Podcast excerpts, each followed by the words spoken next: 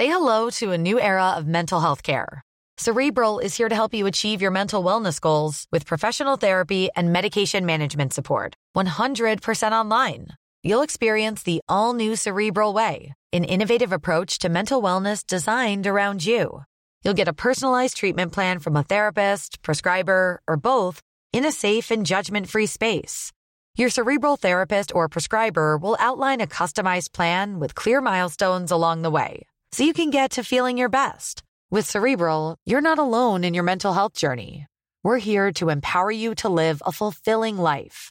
So take that first step towards a brighter future and sign up today at cerebral.com slash podcast and use code ACasts to get 15% off your first month. Offer only valid on monthly plans. Other exclusions may apply. Offer ends July 31st, 2024. See site for details. As a person with a very deep voice, I'm hired all the time for advertising campaigns. But a deep voice doesn't sell B2B and advertising on the wrong platform doesn't sell B2B either. That's why, if you're a B2B marketer, you should use LinkedIn ads. LinkedIn has the targeting capabilities to help you reach the world's largest professional audience.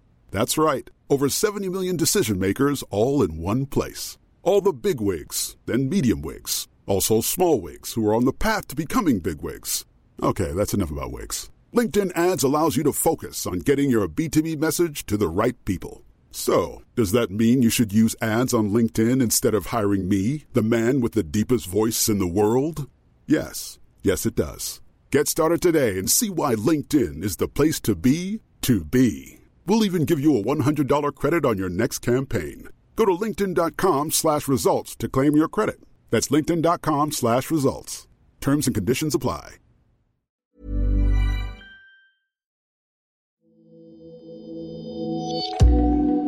Good news is rare to come by these days, but for UK savers and investors, there may well be something positive in the pipeline.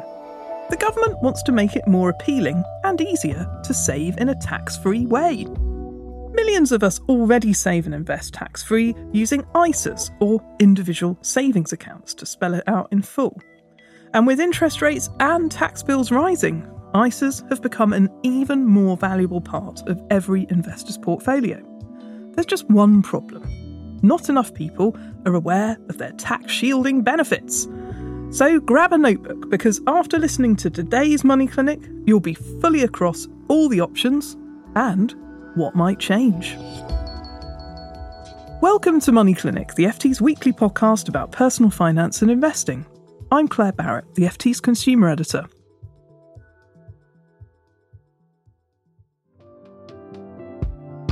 So let's start with the good news. The Treasury is looking for ways to simplify ISAs and entice more investors to use them.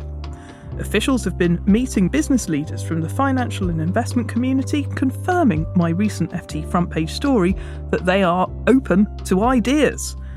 But there's bad news too.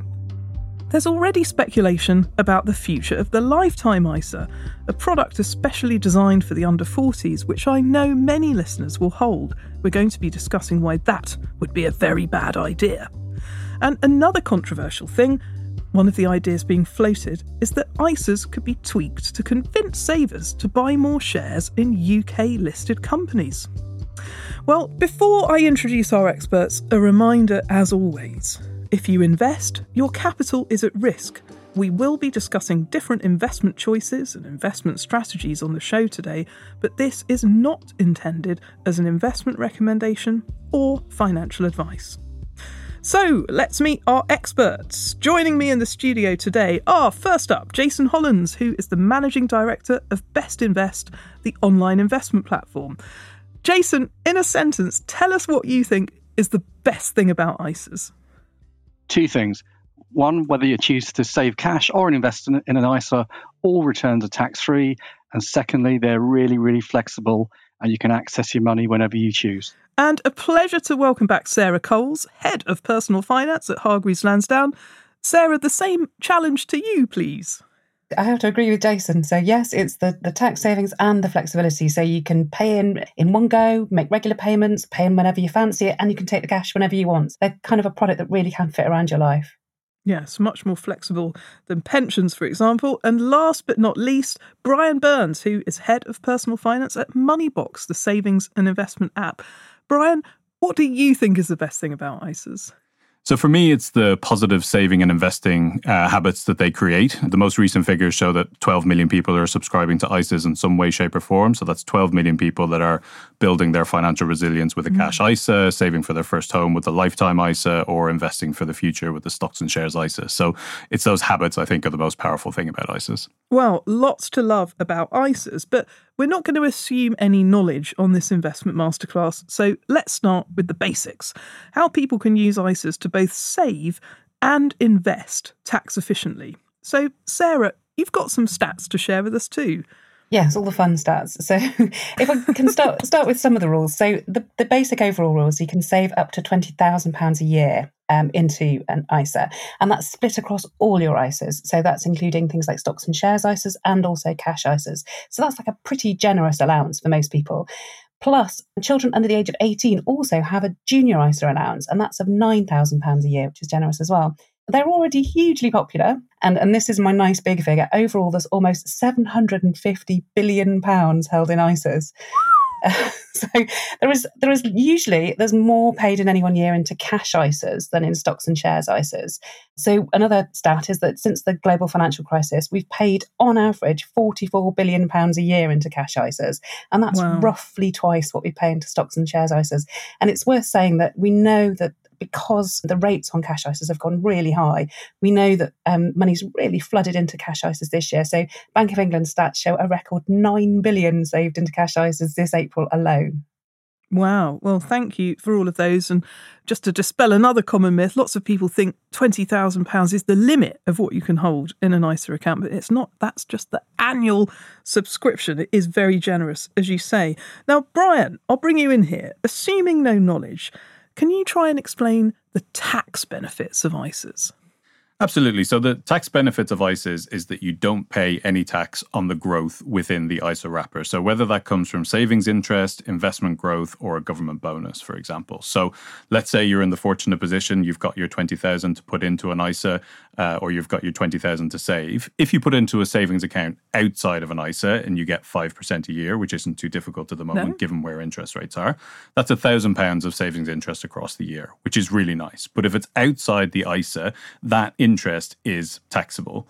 Now, you might be able to reduce that tax amount with your personal savings allowance, but it is a taxable amount of money. If you did the same thing with a cash ISA, for example, and you get your 5%, that's a thousand pounds again of savings interest, and that is completely yours to keep. There's no tax due on that whatsoever. And it's the same with investment growth with the stocks and shares ISA, and it's the same with the government bonus with the lifetime ISA. It's all yours to keep rather than having to pay some of it over to the taxman.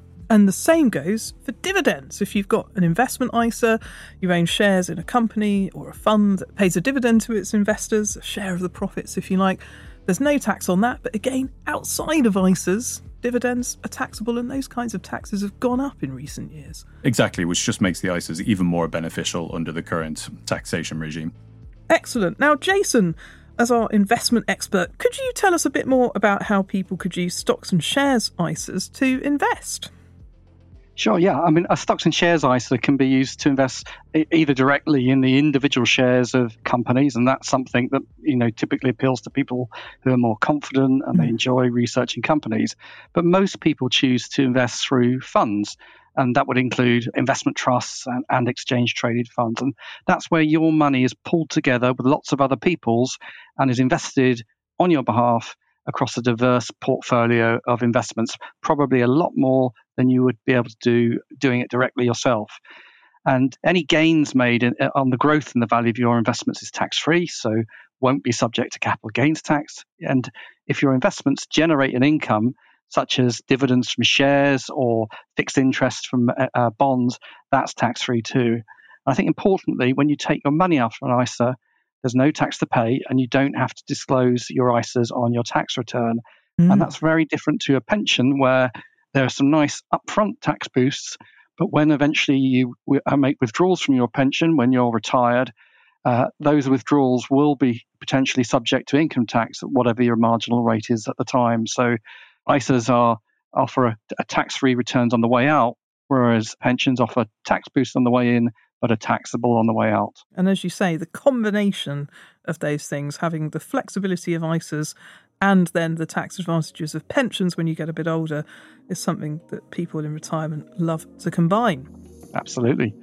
Well, thanks for explaining that, Jason. And lots of people certainly, because you can take your money out when you want it, see them as a retirement bridge. You could take money out of ISAs um, in your 50s and your 60s while you're waiting to take pension or state pension cash. So we dealt with the basics, but some listeners might be thinking, hang on a minute. These tax benefits, they sound great, but there are a lot of rules and different products and potential choices I could make here. Do we think ISAs need to be simplified as the government is now suggesting? Sarah, I'll start with you.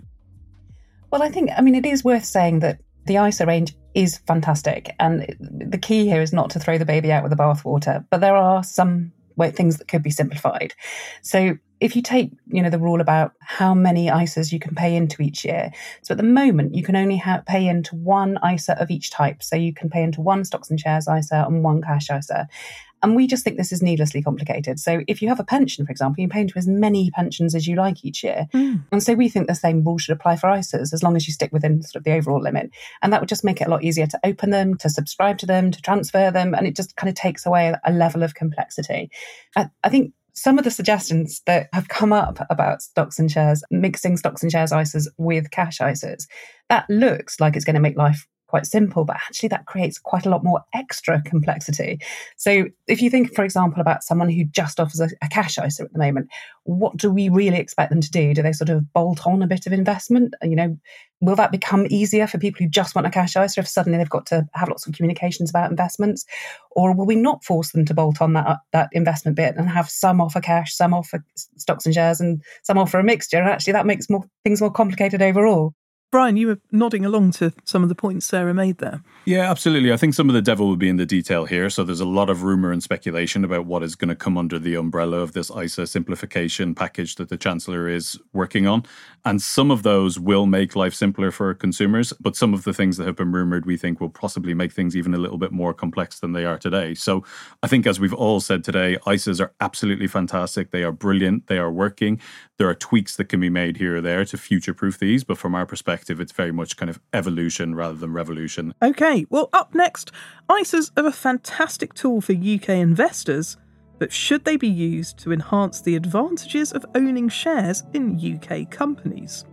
Now, Jason, the FT's reported this as one of the ideas the Treasury has been talking about with industry groups. Could you explain the thinking behind this? Yeah, I mean, there's been a concern brewing for some time that the UK stock market has steadily become somewhat unloved, and the valuations of shares on the UK markets are certainly very cheap compared to similar companies internationally, and that's leaving them prey to buyers and to private equity funds.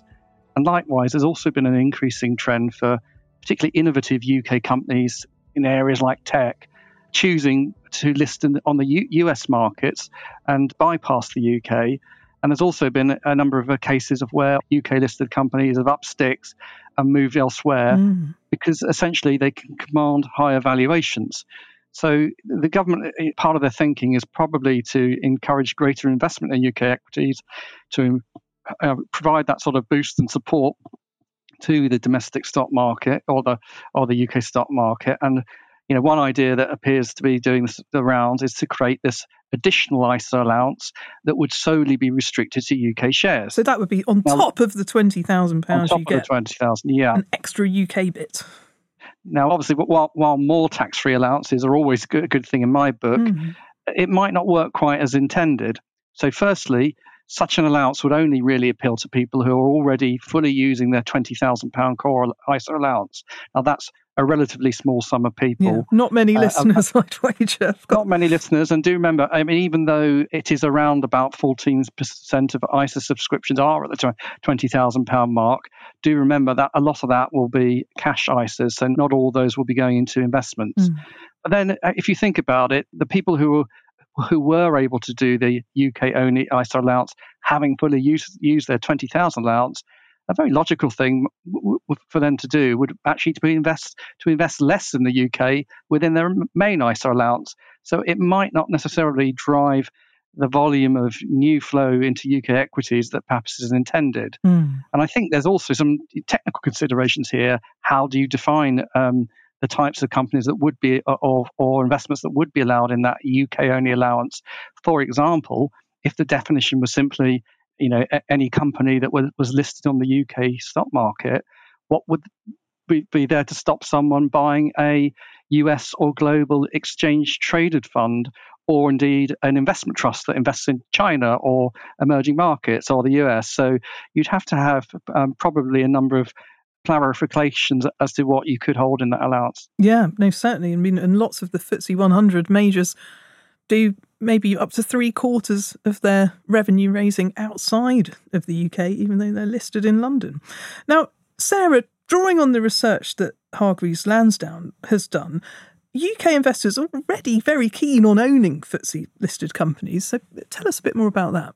Yeah, so there is a huge home bias in the way that that, that we invest in our ISAs. So we, we estimate that around 147.5 billion pounds is already invested in. So that's UK shares. It also includes bonds and collective investments. Um, and that's in stocks and shares ISAs. And that's actually quite a conservative estimate because it only includes those things that solely invest in the UK.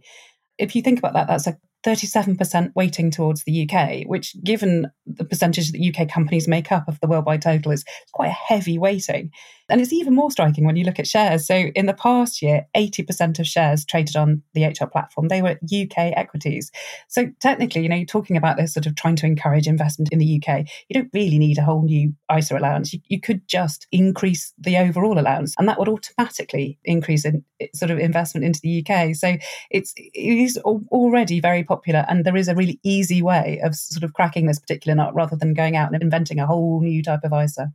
Mm. Well, Jason, another criticism, if this strategy were to be implemented, is whether people should invest more in UK equities right now. As Sarah said, there's already quite a lot of home bias from UK investors, but the actual performance of UK stocks, on the one hand, they could be seen as very cheap at the moment, but on the other hand, they might stay cheap for a while longer yet.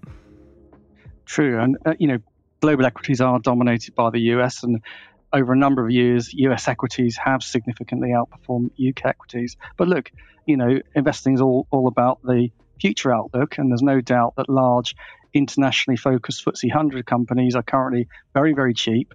They're standing at the widest discount to global equities in decades, and they're also very cheap compared to their longer term average valuations, and dividends are high. Now, why is that? It's partly down to gloom about the UK economy, and investors often confuse the UK stock market with the domestic economy, which really isn't the case because, as you highlighted, uh, these are generally very, very global businesses. But it's also partly down to the makeup of the FTSE 100. It has negligible exposure to areas like technology, which, of course, has been one of the best areas of, in, of mm, the market to be invested in, in recent years, and where valuations are rich. But also, the UK, particularly the FTSE 100, has quite high exposure to parts of the market that ESG minded investors steer clear of, like uh, fossil fuel companies, commodities, mm. tobacco, BP, Shell. Yeah. Absolutely. BAE. But there's an opportunity here. It's always a good starting point to buy shares when they do look cheap compared to where they've traded over the longer term. Of course, things can stay cheap for, for a while or for good, for good reasons. But I do think actually UK equities do look quite appealing at the moment. But of course, that doesn't mean that people should be strong armed to invest in them every year. And of course, there are other ways that the government could encourage investment in UK companies. A, a really major one would be to restore the tax credits that pension funds used to receive mm. on UK dividends.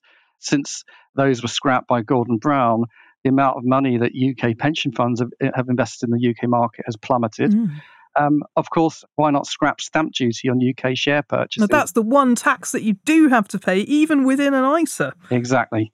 It's not very much. It's only 0.5% of the value of the UK shares or investment trust that you would be purchasing. But nevertheless, it's a tax that you wouldn't have to pay if you were buying, say, an ETF, a fund, or shares in one of the big US tech stocks. Correct you know that isn't a tax uh, uh, that you're paying when you're buying shares in an ISA in US companies. And although it is, you know, in some ways a token amount uh, of money and probably wouldn't drive someone's decision as to whether to invest in a UK company or not, it would certainly be the right signal. Well, Brian, to bring you in here, Moneybox customers who invest on your app tend to be younger. Do you think the idea of investing in UK equities would appeal to them? So it absolutely does. But I think, as Jason mentioned, they already have their £20,000 ISA allowance to do that. And I don't think anybody's looking at that 20000 thinking it's really in any way stingy. It's quite It's a generous enough, yeah. annual allowance. So we really think that this suggestion loses track of what ISA simplification is supposed to be all about in our eyes. And that's supposed to be making things simpler for consumers to be able to make really good financial decisions and hopefully instill kind of good saving and investing behaviors in them for life. Now, one area where I think we're both aligned in thinking efforts and resources should be focused on is this issue of fractional shares. Now, I've quoted you in a piece for the FT before explaining what these are. If you want to buy a share in, say, Amazon or Apple, for example, using an investment app, as many young people do, because these are the brands that they see around them in everyday life, the prices of these US shares are quite high. I mean, I think the last time I looked, I think shares in Amazon and Apple were both well over $100. So the technology exists now to be able to buy smaller bites, little pieces, known as fractionals, um, of these shares. But that's something that technically the ISA rules don't allow. So tell us more about that. Well, I think first of all, I would like to be very clear and say that we firmly believe that investing in fractional shares via an ISA is allowed at the moment, and there's legal opinion to, to back that up. The problem is that the ISA regulations were written before fractional shares were a thing, and therefore it's not explicitly called out within the regulation. In the that you can do. 1990s, I think. Exactly. Yeah. So the regulators are reading the same regulation that, that we're reading and coming to a different conclusion, which, in our opinion, is not in the best interests of consumers and investors. So, some investors do like investing in individual shares, as you say, things like Tesla, things like Apple, they're very, very popular. But as you say, their share price is well over 100, 200 pounds when you convert them over into, into sterling. So, you would have to be able to invest quite a lot of money in order to be able to build a diversified portfolio of hmm. those companies that you're interested in. And the strange thing is, fractional shares are allowed, and you can build that diversified portfolio outside of an ISA. But for some reason at the moment, there is just this discrepancy between whether it's actually allowed within the ISA or not. And we think, as I say, we firmly believe that it is, but we're just calling on HMRC and Treasury to clarify that in the autumn statement and just get rid of any uncertainty for investors because this is a really good way to get people engaged with investing early in life, investing in companies that they're interested in at, at amounts far smaller than if they had to buy a full whole share. Mm, well, fantastically explained there, Brian. It's a story I'd love to write um, if they do clarify the rules on that. Now, finally, let's talk about the simplification of the ISA product range and the future of the lifetime ISA, because this is one thing that people have been talking about. Now, Brian, I'll stick with you. The lifetime ISA, the LISA, as it's called by some people, it's come in for a lot of criticism. Does it deserve its place in the ISA range?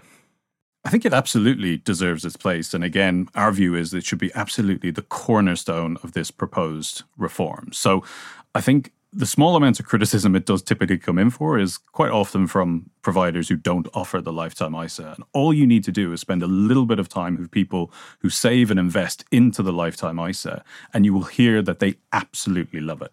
And obviously, they're going to love something that gives them a 25% bonus. Well, yes, explain to listeners who might not know how it works. Exactly. So the, the lifetime ISA, basically, you can use £4,000 a year from your ISA allowance. You can put that into the lifetime ISA, and the government will top that up by 25%. So that's an extra £1,000 a year on top of your on top of your savings, which is amazing. You can use that for two purposes. One is to buy your first home up mm-hmm. to the value of £450,000, or the second one is to supplement your retirement income. You can withdraw from the lifetime ISA tax free from the age of 60. If you don't use the lifetime ISA for either of those purposes, there is a 25% penalty on your money if you go to withdraw. So that's the basics of how it works. Okay. And then the criticism of the lifetime ISA is there's a lot of rules, there's a lot of potential things that could trip up um, young people. The 450,000 property cap, I have to say, is probably the thing that listeners complain to me the most about. But nevertheless, give us a flavour of how many young customers are using the Lifetime ISA on your app and their enthusiasm for this product? Well, this is the thing. We have hundreds of thousands of customers using the Lifetime ISA. And as I say, if you spend any time with them whatsoever, they absolutely love it. We have thousands of verbatim comments saying, This is absolutely incredible. It's helped me hit my financial goals that I never thought was a possibility. And as I say, you're obviously going to like something that gives you free money. But on top of that, we have loads and loads of comments saying this has turned me into a saver and investor, which I never thought I could be. Wow. It is getting people in their 20s, in their 30s, into the habit of saving and investing. They are typically hitting a financial goal, an amazing financial goal of purchasing their first home within three, four, five years of the lifetime ISA. And they are taking those saving and investing habits into the rest of their life. So when I say that this is what that should be the cornerstone of the ISA reform, that's what I mean in terms of instilling these saving and investing uh, behaviors. And again, like the rest of the ISA universe, there's areas that can be improved and future proofed. As I say, we are calling for that four hundred and fifty thousand pound cap to be uh, to be regularly reviewed mm. in line with house prices increasing, and we are also calling for some sort of emergency withdrawal allowance within the lifetime ISA. But these are small tweaks here or there that will just help people build more confidence in these products going forward. Mm. And final point on the lifetime ISA: there's two versions. You can save up in cash, so you get that cash deposit. Might also get a little bit of interest depending on who your provider is. But you can also use it to invest in stocks and shares. Now, Sarah, at the moment, you have to be over 18 but under 40 to open a lifetime ISA. But Hargreaves Lansdown believes that actually this is something that the government could, could consider extending. Yes. So, the, one of the big issues that the whole industry's been trying to tackle is that self employed people just aren't saving enough for retirement. And they're afraid of putting their money into pensions because they tend to have lumpy incomes and they're worried that they'll lock it up and they won't be able to get access to it. So, we think that the lifetime ISA could be a really good part of the solution. But in order to make it so, it, there are a couple of tweaks. And as you say, one of them is that it would need to be uh, sort of accessible to people who are a bit older. So we'd like to see that the age that anyone can open and pay into it go up to 55. And this is because actually self employed people tend to be older than employed people. So it's something people go into later in life. And an awful lot of them were already over the age of 40 by the time the LISA came along. So by changing the rules, it would it sort of encompass all of these extra people as well. Now, finally, we don't know for sure if the Chancellor will make an announcement about ISAs at the autumn statement on the 22nd of November. Obviously, we'll be debating it on our special Money Clinic episode if he does. But, panel, if you had your hands on the red briefcase of power, what's the one thing that you would do to make ISAs more attractive? Starting with you, Jason. It's a very simple thing. I would actually increase the allowance. It's been frozen now for six years. Were it to have been adjusted for inflation, it, it, it would today in real terms would be almost £26,000. So that is a very simple change that could, that could be made to restore the real value of the ISA. Excellent. It would generate lots of headlines and boost the knowledge about ISAs more, I'm sure. Um, Sarah, what would you like to see? Well, it doesn't sound like it's an ISA change, but what we really like to see is some concrete change on what's known as the advice guidance boundary. So it sounds particularly confusing, but it's really a, it's around how much information a financial company that you use can give you before they cross over from guidance, which they can give to anyone, um, into financial advice, which is a whole other separate process. So we'd like companies to have the freedom to be more helpful, and that in turn they'd be able to explain products better. They'd be able to direct people to the things that suit them, and then they, that would then encourage people to save and invest more. So it wouldn't just help them make sort of more informed decisions about you know ISAs themselves, but about everything. So pensions, ISAs, the lot. So we think that that, that will be a really really big and important change. There's already been lots of discussions, but we'd just like to see something concrete come together now. And last but not least, Brian, what's the one thing that you would like to see? So I would future proof the lifetime ISA by raising the £450,000 house, house price cap uh, with house price inflation mm-hmm. on an annual basis. And we would also introduce some sort of emergency access uh, without losing any of your, your own money and being penalised with, with your own money. So this would turn the ISA, younger ISA users into savers and investors for life. Gets my vote. Mm. Well, I'll throw in one of my own for good measure, although I have to say, lots of FT readers mention this on our original ISA story. Why call them ISAs? Why not call them tax free accounts? Does what it says on the tin, saves you lots of tax. times like these, maybe that will attract more people to try and find out more about how ISAs could work for them. Well, all that remains for me to do is to thank our fantastic panel of experts Brian, Sarah, and Jason. Thank you for having me. Thanks a lot. Thank you. And I hope that everybody listening has now got a much better handle on how cash ISAs, lifetime ISAs, and indeed stocks and shares ISAs could help you hit your savings and investing goals in future.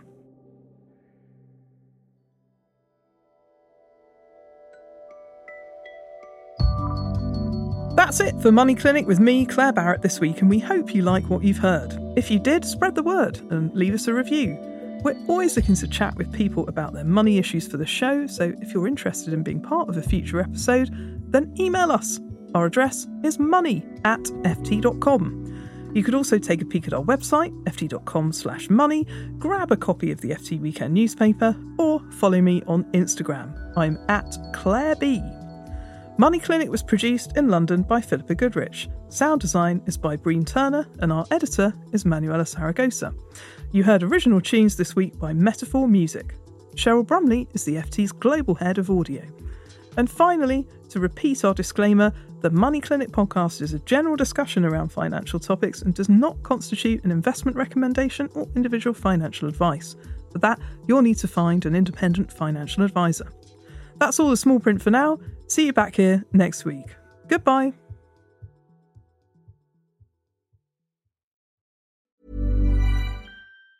I'm Andrea, founder of a boutique handbag brand, Andy, and this is why I switched to Shopify.